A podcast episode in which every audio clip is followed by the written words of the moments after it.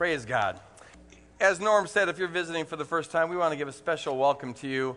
Uh, it may be that this is not quite what you had in mind when you agreed to come to church.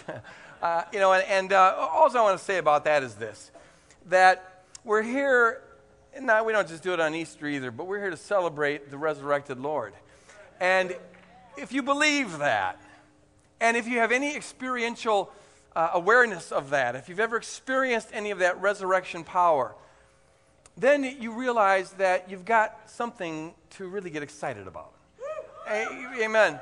I mean, people go to football games, and uh, when the stock market's good, you know, they scream and they shout, and, and other occasions, and that's fine. You know, get excited, holler, whatever.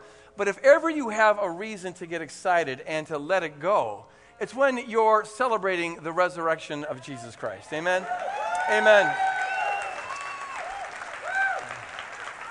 And there's times to be mellow, like we did on Good Friday, and there, there's a time to be quiet, and there's a time to shout, and, and all of it's good. So, anyways, that's what we're doing here. And my, my hope and my prayer is that every person who's listening right now will, if you haven't done so already, have a surrendered relationship to Jesus where you begin to experience that resurrection power. It's not just about life after death either. Although that's wonderful, we're going to live forever and we'll always be with Him. But it's about experiencing the resurrection power now. And I know that right in this auditorium, there are marriages that need resurrection. Uh, there are minds that need resurrection. There are relationships with kids that need resurrection. There are finances that need resurrection. There's attitudes that need resurrection. And it may be late in the midnight hour, but we're here to tell you if you surrender to the Lord, He'll turn it around. And that doesn't mean you'll live life in a lolly lolly world, but it does mean that there's, a, there's an Easter that follows Good Friday. Amen. Amen. Amen. Experiences resurrection power. My name is Greg Boyd. I'm the senior pastor here at Woodland Hills Church, and it's just so good to see all of you. If uh, you're visiting for the first time, we want to give a special welcome to you. And if you'd like to find out more about uh, this church, about what we believe and what God, God's called us to do, I encourage you to stop at the visitors' table in the gathering area. That's the big table. The back is up against the wall. And uh, just ask for it. We've got a, a packet of information that we'd uh, like to give you, and it lets you know kind of what we're about. Oh, it's been a tremendous weekend so far. I'm, I'm, I'm uh, just sort of, my physically and emotionally, I'm just overwhelmed. It's, it's been beautiful. And my prayer is that God will be moving in this message here as well. A lot of times when we, um, on Easter, we talk about the meaning of resurrection. What does it mean for Christ to be risen? And that's good. That's good. We need to do that. But it's also true that if in fact Jesus Christ rose from the dead, confirming the claims he made for himself, if in fact he's the Son of God, proven through the resurrection, then this shouldn't be an Easter thing that we're doing. I mean, it's good to celebrate Easter, but, but if this is true, it should be something that we live every day of our life.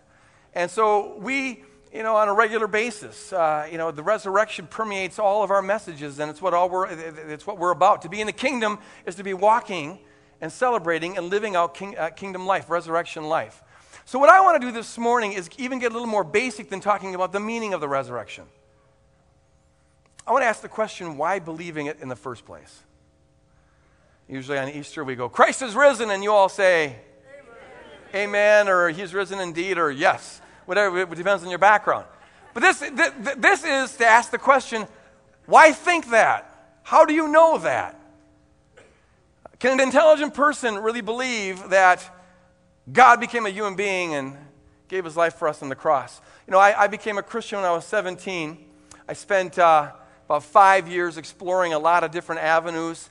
Uh, reading the Bhagavad Gita and the I Ching, getting involved in a lot of Eastern religions as part of this rock band, late 60s. That's kind of what you did. Smoked a lot of dope and dropped a lot of acid and damaged a lot of brain cells, which probably explains something about me right now. But, but uh, I, I was looking for something. I, I, I, described myself back then as a mystical atheist. I, did, I didn't even know what it meant, but it sounded cool.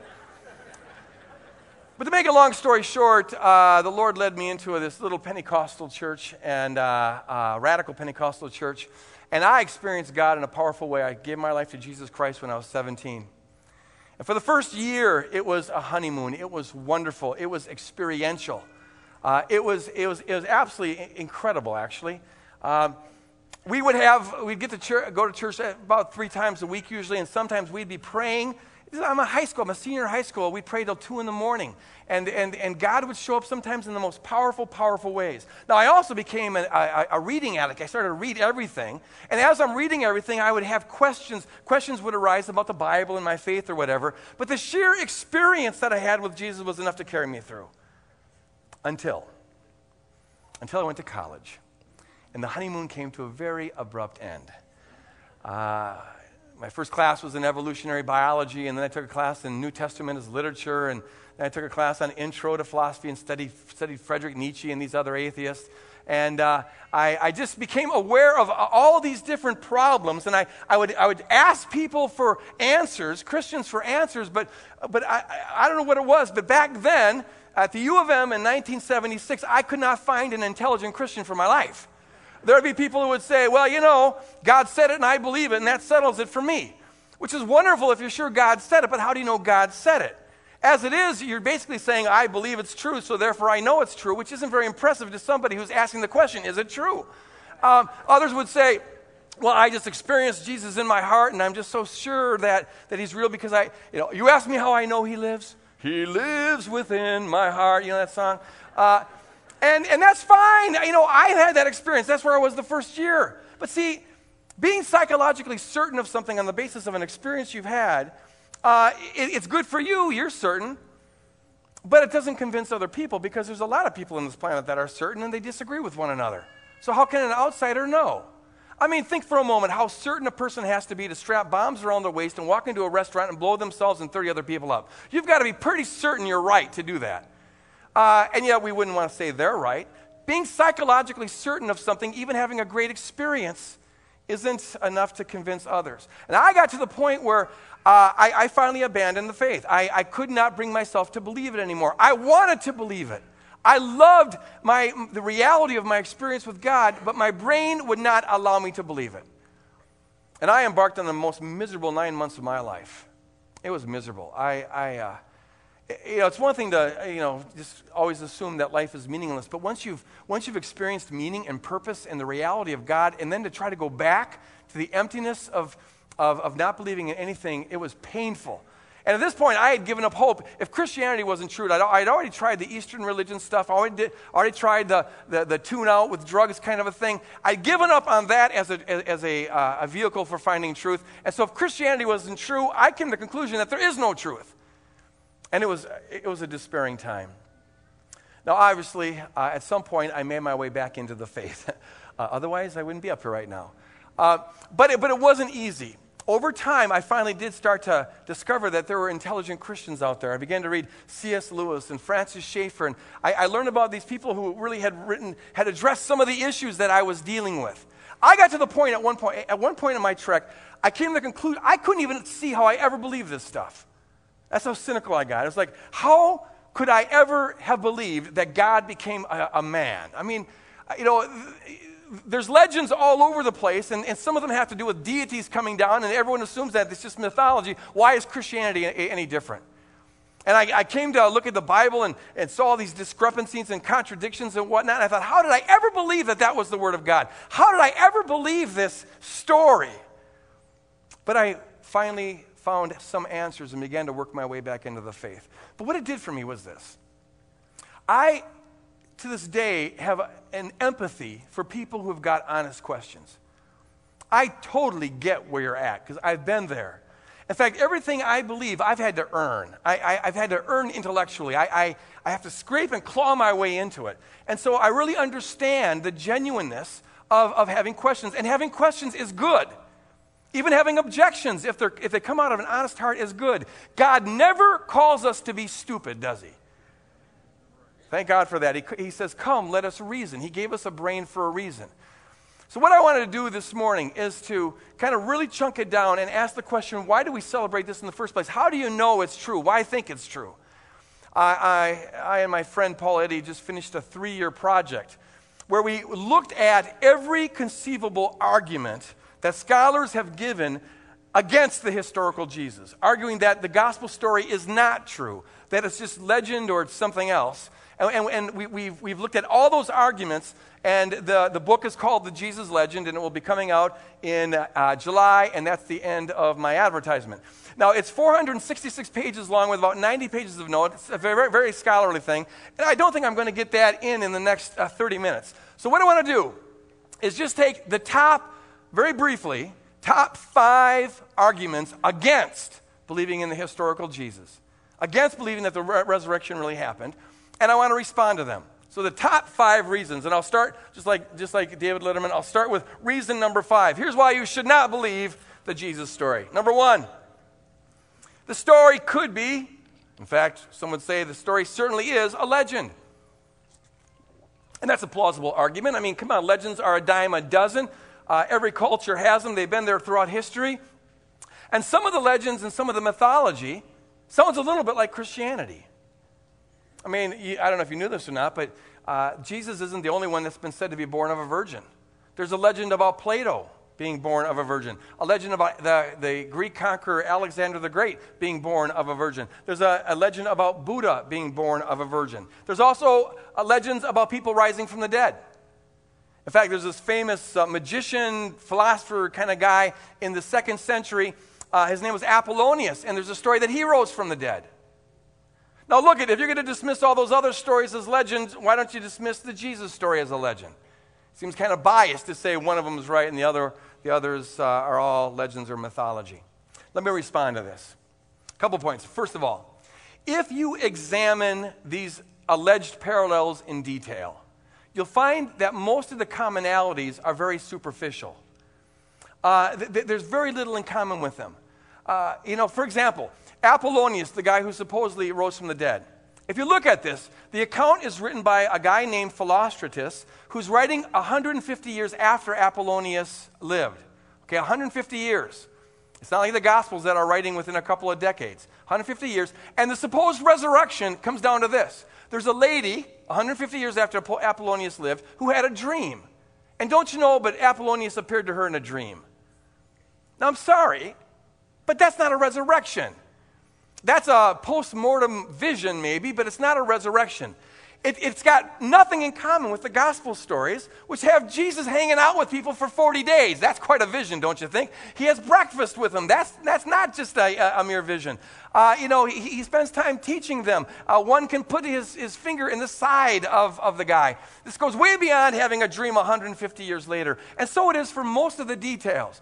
The other thing you need to know is this the stories about the virgin birth with, with Plato and Alexander the Great and, and Buddha, they all happen after Christianity is, is spread into the world. And in the ancient world, there's a kind of one upmanship that you'll find among religions. It's like whatever, if, your if your deity did something, well, then we have to say the same thing for our deity. And so legends get evol- evolved as people who are really devoted to, to Plato or Alexander the Great or, or Buddha. Uh, they see that Christians are making these claims about a virgin birth, so they want their savior or their God to have that, or their hero at least. And, and so it kind of gets propagated that way. But when you, when you get down to the details, there's very little in common. A second thing is this legends usually take a lot of time to evolve. This story gets told and retold and re retold, and you know, it's the proverbial fish story that grows over time. That's, that, that's what's typical of le- legends. There's a few exceptions, but on the whole, they take decades, if not centuries, if not millennial, to, to evolve. The, the legends about Buddha are all more than 500 years after his life. Uh, so with Alexander the Great and Plato, and so it is for all other figures. You need a lot of time. The thing is this when it comes to Jesus, I got an amen there. When it comes to Jesus, little five year old going, I studied Buddhism and I know what you're talking about. You're right. When it comes to Jesus, you don't got you don't have a millennium, you don't have a century, you don't even really have decades. You don't have enough time for a legend to develop. The first one to write about Jesus is, is the Apostle Paul. He's writing two decades after Jesus lived. He's writing when people still remember Jesus. This isn't a, legends are usually long, long ago and far, far away, once upon a time in Wonderland kind of thing. These guys are telling a story about what happened under Pontius Pilate. Everyone knows Pontius Pilate. What happened under Caiaphas the high priest. Everyone knows Caiaphas the high priest. What ha- happened with, with uh, the tomb of Joseph of Arimathea, a member of the Sanhedrin. And that was the Supreme Court in the ancient world. These are folks that lived, they're contemporary with them. This is a story that can be verified, it can be uh, uh, checked out. Uh, James, the brother of Jesus, is still alive. Now, how, can, how do you have a, a, a legend evolve about a man? You know, he's just a normal carpenter, and then within 10, 15 years, all of a sudden, he's, he's the son of God. How do you explain that when his brother is still alive, when his mother is still alive? In fact, how do you explain it when they're the ones believing the story, when they're the ones laying down their life for the story? The legend hypothesis doesn't work. You don't have enough time. But you also have the wrong culture. Not all cultures are equal when it comes to being receptive to legends.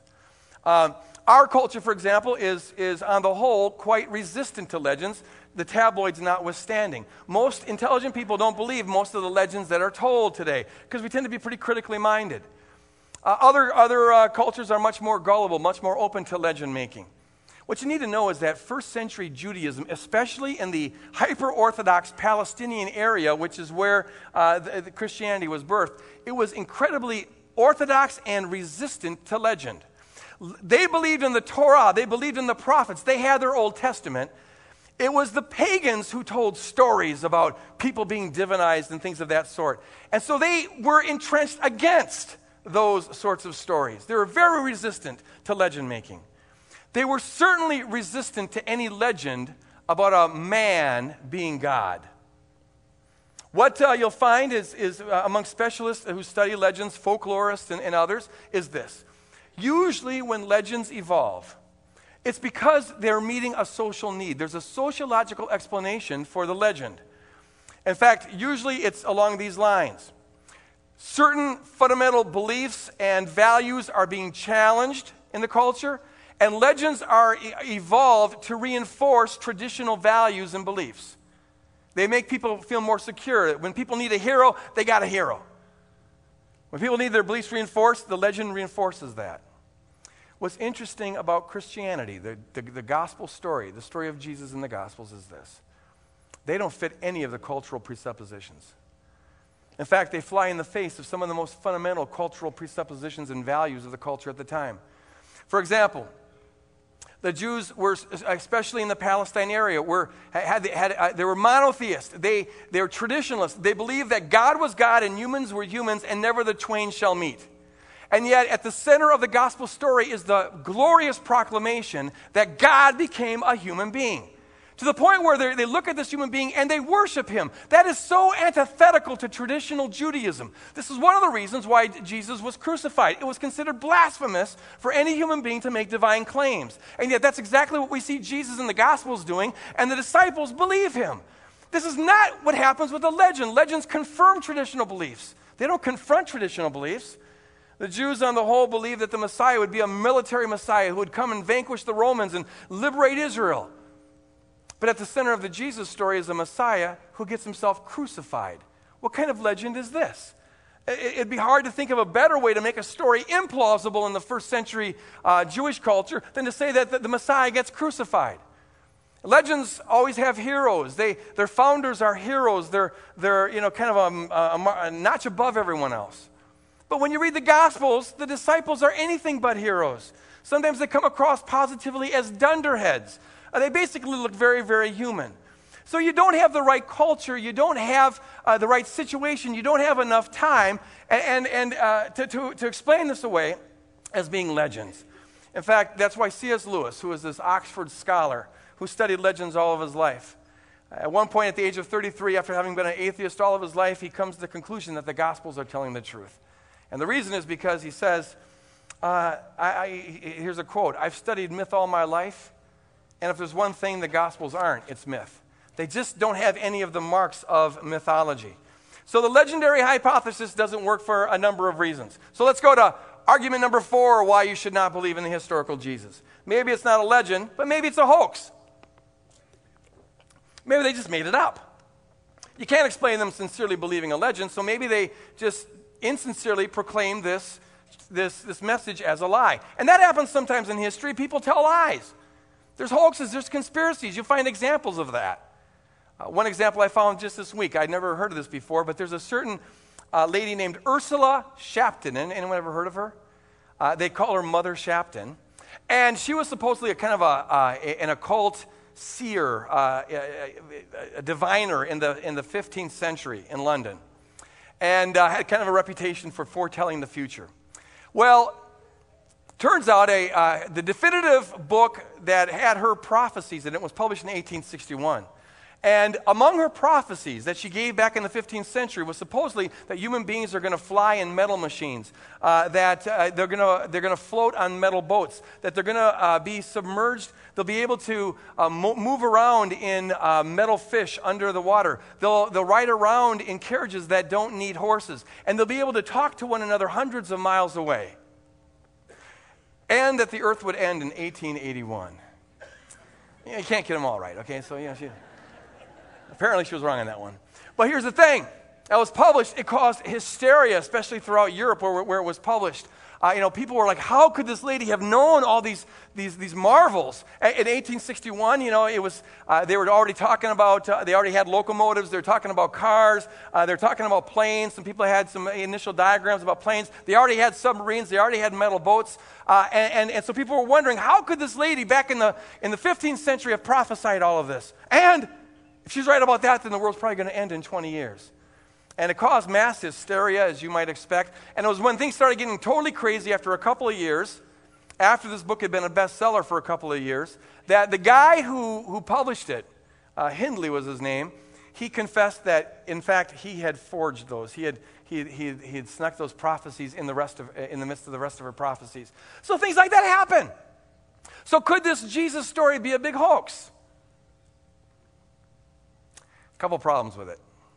Number one, what would be the motive? What would be the motive for doing that? Think about that. Um, you know, this Hindley guy got very, very wealthy. His book was a bestseller. You know, he had a motive. And always behind hoaxes, there's some kind of motive. If it's not financial, it's, it's, uh, it's fame or reputation or power or something. What would be the motive of the early disciples? They're preaching a message that goes against all the cultural presuppositions. They know this isn't going to make their life any better for them, any more convenient for them. In fact, they all end up being persecuted, and, and 10 of the 11 earliest disciples end up being martyred. They have to watch their kids be martyred. Why would they do that? And is there any evidence that they had the kind of character to do that? You've got to be pretty sinister to pull that off. Is there any evidence at all? You can accuse them of being dull at times, but there's no evidence that they were sinister. And are we to believe that none of them cracked? Here they got this great conspiracy theory going on. We don't know why they would do such a thing.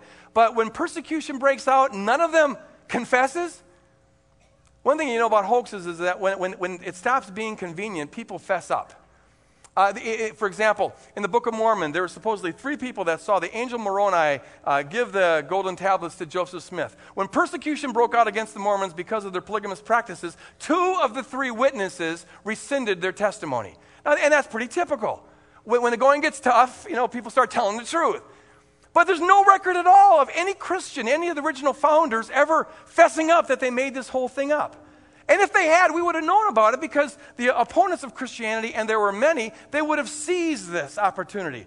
If an Andrew or James or John would have said, you know what, we, we were just, you know, we were having a bad day and we just made up a story, man, they would have, that would be in the historical record. As it is, check this out. Nobody in all of history, while there's, you know, there's a lot of opposition to Christianity early on, and a lot of objections to it, no one claims that the disciples just made it up. And if they had just made it up, why, we don't know. But if they had just made it up, uh, then, uh, we, then, then, then uh, th- that should be the criticism that you find all over the place. One final problem is this How could they pull this off if they're going to make up a story for whatever reasons? Maybe they're suicidal. But how, how could they pull this off? Because it's not a story about what happened long, long ago, far, far away, once upon a time in Wonderland. It's a story about what happened under Pontius Pilate and Joseph of Arimathea and Caiaphas the high priest. In fact, in their messages, they appeal to the eyewitnesses of the people they're preaching to. You saw this, Jesus. You saw what he did. Well, we're here to tell you he's risen from the dead and he's the Son of God. And so, if they're making this up, their story would have been easily falsifiable by their opponents, and they had a lot of opponents. So, folks, it does not seem it could be a legend, and it does not seem it could be a lie which means you've only got one alternative, and that's that it's true. So why don't I just quit preaching now? No, because I got some more stuff to say. Hey, okay, let's go on just for the fun of it. Argument number three. The third best reason why you should not believe in Christianity. The Gospels are contradictory. This one drove me nuts when I was in college Drove me nuts. Here, here's a, a chart that I had, I'll try to stand still this time so they can, they can get it on the, on, the, on the slide. Okay, this is evidence of how compulsive I am when it comes to theology or philosophy. I'm laid back on everything else, but when it comes to theology, I, I, I get compulsive. I got this chart, uh, and, and, um, it, shows all the relationships between the Gospels. And I'm not even going to try to explain to you the color coding or whatever. But when I first discovered that there were discrepancies in the Gospels, it started driving me nuts. And I got this chart, and for three days straight, I kid you not, without sleep or without food, I worked on this thing. I went through every possible passage that uh, seemed to uh, uh, have a contradiction in it. Where you see those blue circles on there, can you see those blue circles? Those are the areas where the lines cross. That means the order of events is different in the Gospels. And it was driving me nuts. How can this be reliable if the order is different? And, and so I, I, I would circle them and I tried to find different ways of making it work together and whatever. The wording is always different, the order of events is different, and sometimes there's discrepancies I couldn't account for. It was driving me nuts. There you go. Okay, so how can this be the Word of God if it's got this kind of discrepancies? The resurrection narrative is, is, a, is a case in point. You've got, you've got Matthew saying this. Who went to the tomb and when did they go? Well, Matthew says it was Mary Magdalene and one other Mary, and they went at dawn. Mark says it was Mary Magdalene and Mary, another Mary, and Salome. And they went just after sunrise. Luke says, he just says that the women went, but later on he mentions Joanne and a couple of others. And they left very early in the morning. John is, as is typical, even more different. He says Mary Magdalene went. And he only mentions her, and he says it was still dark. So, who went to the tomb and when did they go? And you find this kind of thing all over the place in the Gospels. And doesn't this suggest that the Gospels aren't reliable? If they don't agree, how you trust them? Okay, a couple of things here. Very quickly, very quickly. Lord, help me be quickly on this. It's really hard when you just, you know, wrote a 466 page book to try to you know, cut it down to the bare facts, the, the bare minimum. But here, here, here's an attempt. For one thing, it's very important when you read any ancient literature that you read it in its original historical context. And you don't extrapolate 20th century criteria to evaluate first century books. In the original historical context that the Gospels are written in, they rely a lot on oral traditions rather than writing because very few people can read. And in oral traditions, if you study oral traditions, you'll find this that the core of an oral tradition, especially if it's about a, a community's identity, uh, what unites a community, the core of the, of the tradition is historically accurate and quite invariant. It's always the same from one telling to the others. Uh, Western scholars used to look down at, at, primordial or primitive cultures that relied on oral tradition, and, and, they used to think, oh, they're just mythological and, and they don't have any historical interest. But what we now know is that there's instances of long oral traditions being passed down for centuries without hardly changing at all, if you're talking about the essence of the story. But we also know that uh, in those cultures, the details aren't all that important. In fact, it's expected that the one who tells the story will mix it up a little bit to keep it interesting because they've heard the th- story a thousand times. And they'll emphasize different points and tell it from different perspectives and even change the order if it will help, you know, uh, organize the theme, whatever. And no one gets upset by that. Now, if they alter the essence of the story, the whole community says, wait a minute, you changed, you know, a, a, a core detail. But it's expected that the, the, the the precise wording will be different and those kind of things. So if, it, if that was the criteria they operated with in the first century, that's the criteria we should bring to the Gospels rather than trying to impose a sort of legalistic, meticulous 20th century standard on them. Secondly, if you study any historical events that are where you have a multiplicity of, of uh, witnesses, you'll find apparent discrepancies. I know one reputable historian who says there's, there's no exception in history to this. If you've got three or more witnesses to a single event, you'll have things that look like contradictions. Some of them are kind of big. For example, everyone agrees that Hannibal uh, attacked Rome and that he crossed the Alps to do it. Uh, but there's two different accounts about how he crossed the Alps. Now, no one on that basis says, oh, who, who are we to trust? Therefore, it didn't happen. Uh, they're telling it from different perspectives, and so we work to try to put the two together. The assassination of JFK, we've got that on videotape, and yet there's a thousand different uh, accounts of how exactly it happened. What shot went off where, and, and how many shots were there, and uh, did his head jerk forward first or backwards first, and all those other kind of gory details. But that's normal, even when you have video cameras, to have that kind of difference because people are remembering it differently, and they all look at it from a different perspective. The sinking of the Titanic. We have all of the records of the people who survived in court because they had to give their testimony uh, because of lawsuits and whatnot. And yet, the accounts differ quite a bit. And no one says, well, I guess the Titanic didn't sink or we can't trust it. No, it's just that anytime you have people telling it from a different perspective, you're going to have that. James Cameron, who, by the way, is no friend of Christianity, uh, he was the one behind this recent family tomb of Jesus nonsense. I wrote about that on my, on my website blog. But, uh, anyways, on this one, he's, he's right. Just because he's wrong on that doesn't mean he's wrong on everything. He says this because he really wanted to give a historically accurate portrayal of the Titanic in his movie. He says, when you start piecing together an event about which much has been written, you start finding a lot of conflicting details. But you find enough in common to start reconstructing the main lines of what actually happened. And so the essence of the story is the same in all four Gospels, but the details differ because they're telling it from different perspectives. In fact, check this out. I submit to you that the difference in details between the four Gospels actually enhances their credibility. Because it tells you that they're not sitting there conspiring to get every detail right. They're telling it from four different perspectives. Think of it this way if they got every detail exactly the same, I guarantee you there'd be people saying, How do we trust the Gospels? They obviously copied one another. You see, the four Gospels can't win. If they're too close together, they copied. If they're not close enough, well, how do you trust them? There's conflicting details. What you find is the exact kind of balance you'd expect from first century documents as people are telling the story from uh, different perspectives. And the final thing is this most of the discrepancies are very easily reconciled. If you read it with a little bit of a sympathetic eye and a sympathetic ear, uh, uh, it's not hard to reconcile most of these details. For example, one author says that it was still dark when they went to the tomb. Another one says the sun had just risen. Oh, major contradiction. But look, maybe one person's talking from the perspective of when they first got out of the house and started to the tomb, and the other person's telling the perspective from when they first got to the tomb. You know what? Maybe it was dark when they left and it was light when they got there. Not, not too hard to figure out. Or it could be, here's another theory. There's that weird time, about 20 minutes when the sun's first rising, where it's kind of light but kind of dark. And if you, are, if you and I are looking at the same level of sunlight, I might say, oh, it's still dark outside. And you might say, ah, oh, it's starting to get light. No major contradiction there. And that's the way it is for a lot of these discrepancies. Come on, cut them a break. Or, or how many women went to the tomb? Well, they all, they all center on different people, but if you read the accounts carefully, you'll see there's no contradiction. No author denies what another affirms. In fact, sometimes you can see implicit a reconciliation in the account itself. So, for example, it says this in John chapter 20.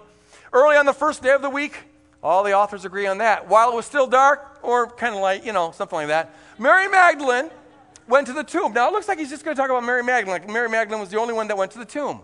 And she saw the stone had been re- removed from the entrance. So she came running to Simon Peter and the other disciple, the one that Jesus loved, and happens to be telling this story right now, and said, John had a little pride issue. And they said, Look it, they've taken the Lord out of the tomb, and we we don't know where they have put him. Now, either, either Mary Magdalene has got a multiple personality disorder, or, which is possible, or John in his narrative assumes, and Mary Magdalene is assuming, that there were other women there. He just tells the story from one perspective. There's no contradiction. There's a difference of emphasis, but there's no contradiction, which was why we should move on to the next, uh, the second best reason to reject Christianity. you can quote me on that is this it's often said that there's no corroborating evidence to confirm Christianity.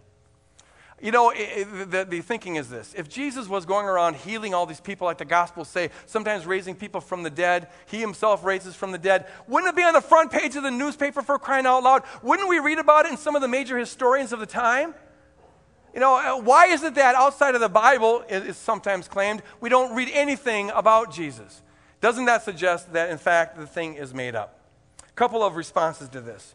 First of all, it's important to understand that the ancient world isn't like the modern world. In the ancient world, they didn't have cable TV, they didn't have telephone, they didn't have any of, they didn't have newspapers. Everything spread word of mouth, and, and it was very slow and very unreliable. A second thing is this all the history writing is being done by people who are hired by the Roman government. Uh, the historians were, were, were employees of the court. The only things they wrote about was stuff that pertained to the court. Christianity, when it was birthed, was a very, very small movement. They may have heard rumors about, you know, this guy claiming to be the Messiah over there in Palestine, which is in a very remote, podunk region of the Roman Empire. but it doesn't concern them. It doesn't, it's not, doesn't yet threaten the Roman Empire. So, so it wouldn't make sense for them to write about it. And, and they hear weird stuff coming from Palestine, anyways, you know, revolutionaries and whatever. As long as it doesn't cause them any trouble, they don't really uh, concern themselves with it. Here's another point Do you know that over 95% of all the stuff written in history has been lost? It's disappeared. Most of what's been written. I'm right now studying this uh, philosophical movement around the time of Jesus for this other project I'm working on. And it drives me nuts because you find references to all these books that are written, but we don't have the books.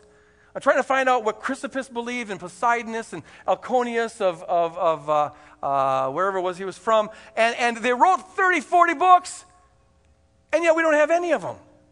We have the famous guys who happen to get lucky enough to have it passed down, which is partly why they're famous, but we don't have, most stuff disappears. So, it's just possible that, in fact, some of the historians did refer to Jesus, but that's part of what got lost in the uh, course of history. But the more fundamental objection to this argument is this we have a lot of references to Jesus. Now, most of the time in history, you have to rely on one source because most stuff disappears. So, for example, the, uh, most of what we know about Persian wars comes from one source, Herodotus, uh, writing 70 years after the event. Uh, a great deal, the majority of what we think we know about first century Judaism comes from Josephus. A good portion of what we think we know about Alexander the Great comes from a guy named Arrian, writing 400 years after Alexander the Great uh, uh, uh, lived a great deal of what we know about Europe in the Middle Ages comes from one source, the Venerable Bede, Saint Bede, uh, writing some 200 years after the event. And that's standard for history. Usually we have to trust single sources. And on the whole, historians do, except when it comes to the Gospels. All of a sudden, the bar gets raised and the criteria gets uh, you know, upped a whole lot. When it comes to talking about Jesus, we don't have just one source written 400 years later.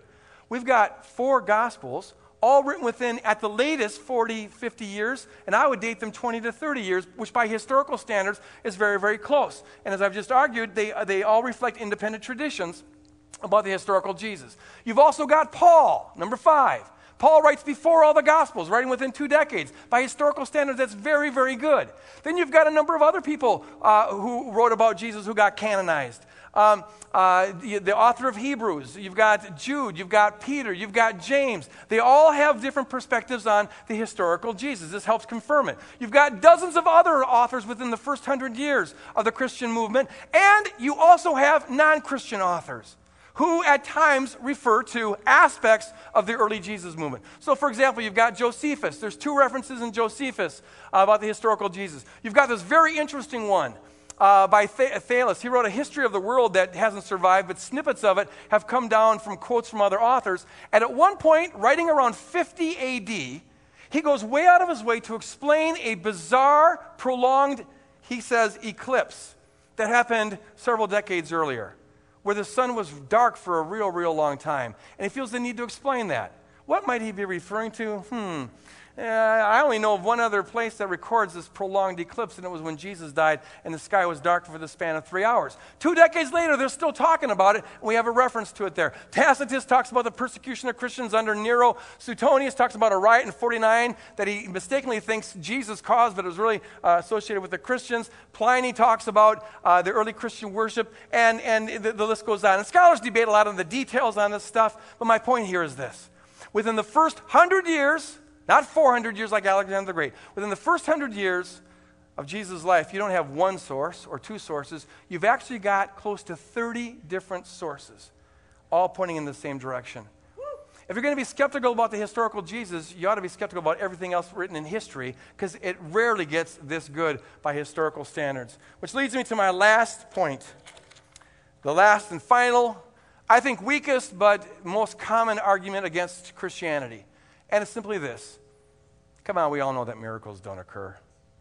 We are scientific people. We are enlightened. People in the past were mythological and believed, credi- you know, they were gullible and believed incredible things. But we are, we, we, are, we are enlightenment people, and we know the laws of physics and that they are invariant, so miracles just don't occur. bah! okay, look at, look at. Um, for one thing, people in the past were no more gullible than they are today. You had gullible people in the past. If you study the evidence, yeah, you had gullible people in the past. Uh, you have gullible people today. Read the tabloids. Um, Uh, but you also had critical people in the past, and you've got critical people today. So, this idea that we're smarter than they were back then, it's really not the case. Second thing is this science doesn't prove that miracles can't happen. Science describes the way the world generally is, it doesn't prescribe or dictate how the world has to be. In fact, in the 20th century, if we've learned anything, we've learned that the descriptive laws of physics are really just statistical. It's how the world ordinarily operates. But the world's gotten a lot stranger than we used to think it was. It may be the case that you've never experienced a miracle.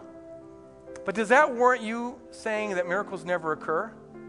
It's very dangerous and I think irrational to universalize from your own limited experience to apply to all people at all times. Would you think it's rational for people in the Amazon to conclude that there's no snow because they've never seen it? You see, the world's bigger than our own experience. And as a matter of fact, this is my final word, I'm here to tell you miracles still do occur. uh, amen. They, they, they still do occur. Maybe not on your terms, maybe not as frequently as any of us would like, but they occur. Last week, I, I talked to a, a lady up here who has struggled with migraine headaches all of her life, debilitating migraine headaches all of her life. Sometimes they last up to 31 days, she said. And uh, she came forward during a healing service we had, I guess about 11 weeks ago, and, and received prayer for the migraines. Went home, there was no migraines, and there hasn't been a migraine for 11 weeks. That, that's, that's a healing, that's a miracle. If the evidence points in the direction of a miracle, then I encourage you to be open to the possibility of a miracle happening. And if ever you have evidence, it's right there in the New Testament. The New Testament and all the historical evidence surrounding Jesus gives you every reason history could ever give you for believing that, in fact, the gospel authors are telling the truth. And now the ball's in your court. And the question is, what will you believe? If this is true, it changes everything. If this is true, it's not just a historical thesis, it, it, it, impacts every area of our life. If this is true, it's the center of history. And if this is true, it ought to be the center of your life. This is the reason to live, the reason to get out of bed in the morning, the, the cause to dedicate your life to. If this is true, everything hangs on you being rightly related to the Lord who's behind all of this. And I want to give everyone in this auditorium in the next 60 seconds a chance to do that. Will you close your eyes? And those who are disciples of Jesus, will you start praying? And those who aren't right now, the question is this Will you surrender your life to the Jesus that this story is about? The Jesus who died on the cross for you and the Jesus who rose from the dead. I'm not asking will you theoretically believe it, that's a start. But will you surrender your life to Him and live for Him? Because that's what the Bible calls the kingdom of God. And that's what brings about what the Bible calls salvation. And if you here this morning are ready to commit your life to Jesus Christ, would you just raise your hand? Because I want to pray for you from up here.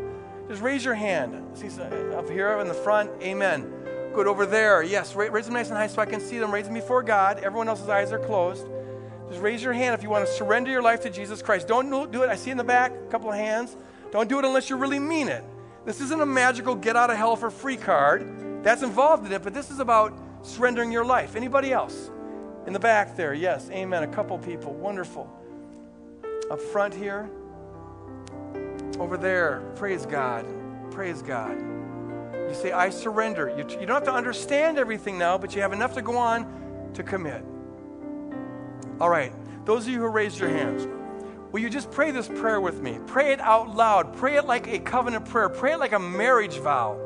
Because what you're doing now is actually even more important than that. And we're going to join with you because this is a community event.